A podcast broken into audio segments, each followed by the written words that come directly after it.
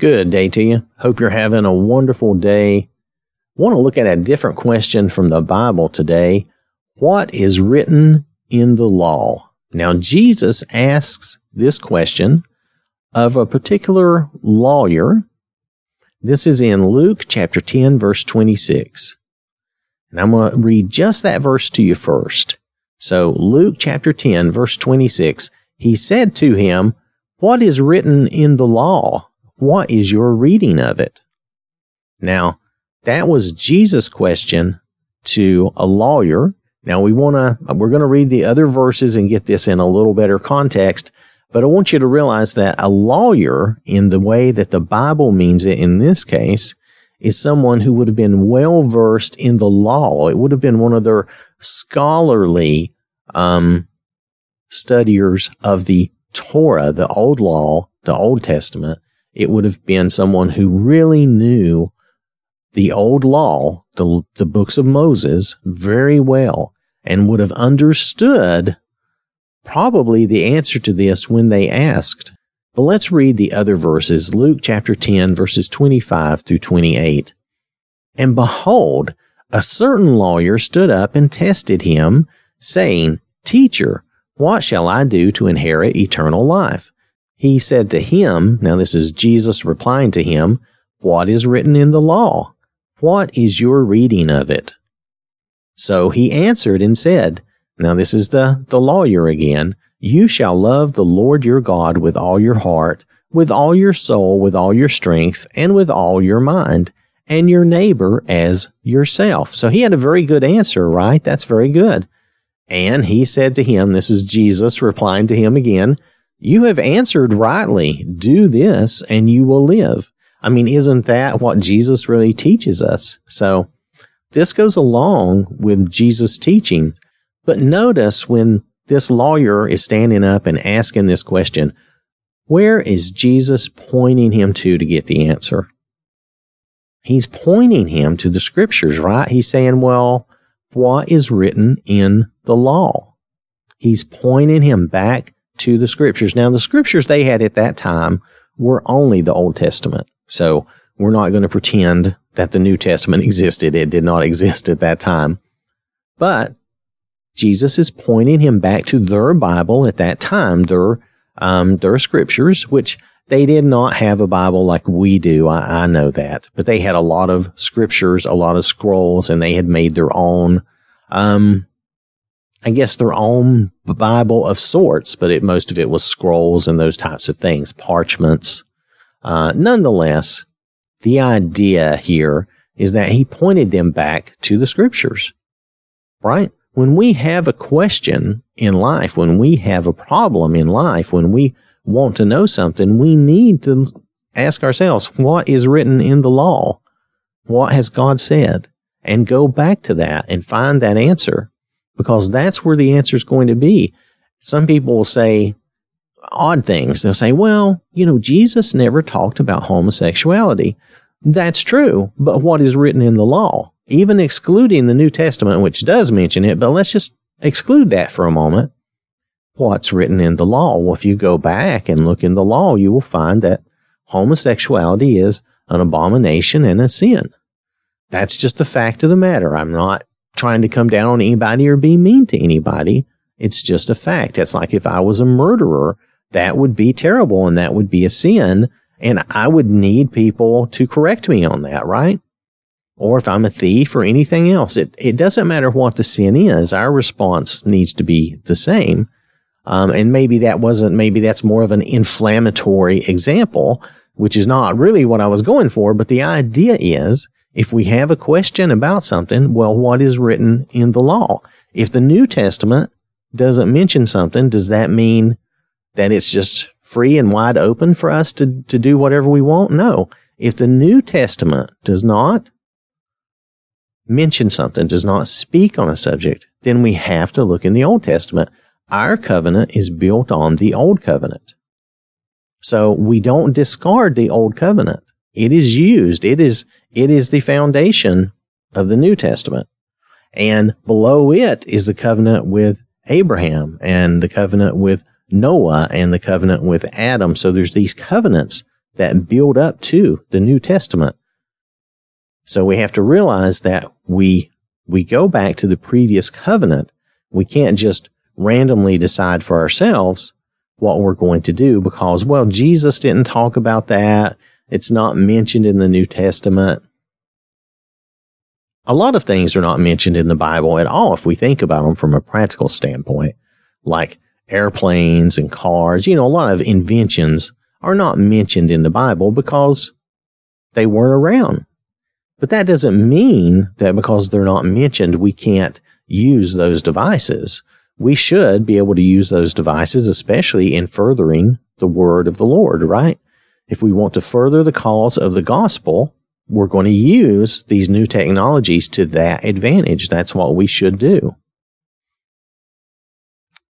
One easy way to look at something like that such as electricity and cars and, you know, all the newfangled items that we've gotten in the past hundred years is to just realize that those didn't exist in their day, but they used, um, they used the similar things that were available in their day. Like if you think of a car, well, they would have had like maybe a horse, a horse and buggy, or they walked. They took advantage of the transportation they had and they used that. That's what they did just because, you know, we don't necessarily know all about it or know every detail, that doesn't mean that the transportation we use now is wrong. That kind of thing. So, and you can apply this to a lot of things the New Testament doesn't really mention or talk about. Um, I think of uh, music is one that people get kind of kind of intense about. Well, the thing is, the New Testament doesn't really mention music. It mentions singing, which is fine. There's nothing wrong with that. The Old Testament mentions that as well. But it doesn't really say anything about instrumentation or music. And so a lot of people say, well, it doesn't say anything, so we're not allowed to do it. But what's written in the law? What's written in our covenant that came before? Well, we're told in the Psalms multiple places to play instruments to God. And we are told in the New Testament that everything we do should be done for the glory of the Lord. So if we were playing an instrument, I would think we would want to do that for the glory of the Lord, right?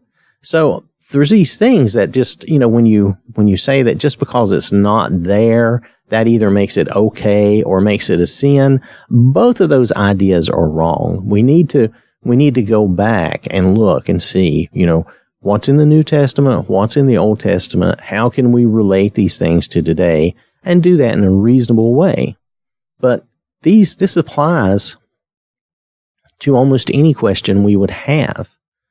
What, what shall we do to inherit eternal life? Well, what does, what's written in the law? Our law is the New Testament. What's written in the law? We need to be baptized, right? We need to be baptized. We need to believe and be baptized. We need to be born again. And then we will have eternal life. That's what Jesus says, and that's what he promises. And there is nothing that goes beyond that all, through all the uh, apostles' doings and actions in Acts or all their letters. They never, they never um, deny that or or deny baptism at all, even though they talk about things like faith and grace. Of course they do, because that's how we're saved is through faith and grace, that belief in God that generates that obedient action. They go on to explain a lot of those things. So whenever we have these questions, whenever we have these issues, people talk about, well, you know, uh, it's wrong to eat in the, uh, the sanctuary. They'll say it's wrong to eat in the sanctuary. What sanctuary? Well, they, they really just mean in their church, in the auditorium. They mean it's wrong. It's a sin to eat in the auditorium. I've heard this before in my life from different people. And the thing is, you won't find anything about that in the Bible. Um, there just isn't. Um, in the old tabernacle, in the old temple, yes, they had a lot of very strict rules about how they did things and what they did. But our church buildings, are just buildings really, and they're intended to be there for the purpose of the use of the saints. And there's nothing wrong. The, the people, the congregation is the church. The people, they are the church. So There's nothing wrong with if your church decides that you're going to have something to eat in the auditorium or in the building. No, there's nothing wrong with that. There's nothing in the Bible written against that. There's no harm in that.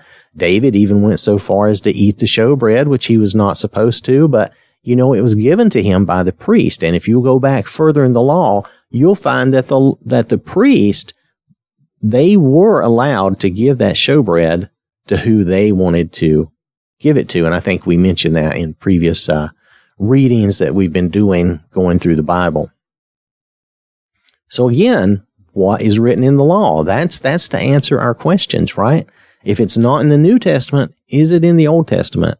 If it's not in any of the covenants, then if we can't find anything on it in any of the covenants and there's no correlation or relating principle or idea, then we have to kind of figure that out for ourselves. But you're not going to find a lot of things like that. You'll notice that they used fire, for instance, which would have been kind of an invention if you think about it. They, they cooked their food with fire. So us cooking our food with a modern day fire like a stove is perfectly fine. There's nothing wrong with that. You'll notice that they sang and played instruments and worshiped God, right? And they, and they used the instruments they had of their day. There's nothing wrong with that if your congregation does that now. There's nothing written against that and there's nothing wrong with that. There's going to be such singing and playing as we read in Revelation. That's going to happen in the future. That's going to happen in heaven if it's not already happening in heaven. For all I know, it already is. But if we look at that vision, all these things are shown in that vision, and they wouldn't have been shown in that vision if they were a sin, unless there was a lesson to be learned from it, right? The sinful, wrong things in that vision and revelation, those are shown as sins and as wrong things, and they're displayed in that correct context. So, because they're given that proper context, right? And the other things, like I'm mentioning here, those are not shown in a bad context because they're not bad. They're not sinful. They're, they're in celebration and praise of the Lord when we see those things. So, again, what is written in the law? That's what matters. That's what we have to look at. What is written in the law? Do we help people outside of the congregation, outside of the church? Are we helping people that are not in the body of Christ? Well, what is written in the law? First, you look at the New Testament and look at what Jesus says. He says what we do for others is what we do for him. And he did not say that those others had to be in the body of Christ. He said, matter of fact, to love our enemies, to do well toward them, to be kind to them, and to treat them well. And I know that's not, ex- I'm wildly paraphrasing, but he said to love our enemies and to treat them well and to be good to those who despise us and hate us and mistreat us. So does that sound like we should be ignoring and not helping people outside of the church and outside of our congregation? No, it sounds like we should be doing kind things for those outside. The reason that is, is because that's how we shine our light and that's how we um, show them people outside of the body of Christ. That's how we show them the love of God. We can't show them that love of God if all we do is keep everything to ourselves. So that's not helpful. Again, though, what is written in the law? We just have to keep going back to what Jesus has taught us. We have to keep going back to what is in the Bible, right? So that's the idea. And that's what I was thinking of when I saw this verse today. And I'm just doing all of this kind of off the top of my head, just reading this to you and then thinking about this and just going through these different, different issues that even we have inside the church, inside the body of Christ, where people hold these different viewpoints. When we have these different viewpoints, we need to go back to what is written in the law. First, the New Testament, that applies to us first and foremost, what Jesus has taught us. And then secondly, the Old Testament. Now, in the older covenants, which I do mention because they are covenants, there's not as much depth and detail to them. So, like the covenant with Noah is really, it's really basically the rainbow and the promise that this world just will not end until God says it's going to end. Until then, the seasons and everything will continue to happen. And then Adam's covenant was even simpler than that, Well, Abraham's was simple too, but um, Adam's was even simpler in that it's just like you can enjoy all the garden, but not that. Don't don't touch that tree. Don't mess with that tree. And of course, they they did it anyway. Whatever that was. Some people say, well, it's not really a tree.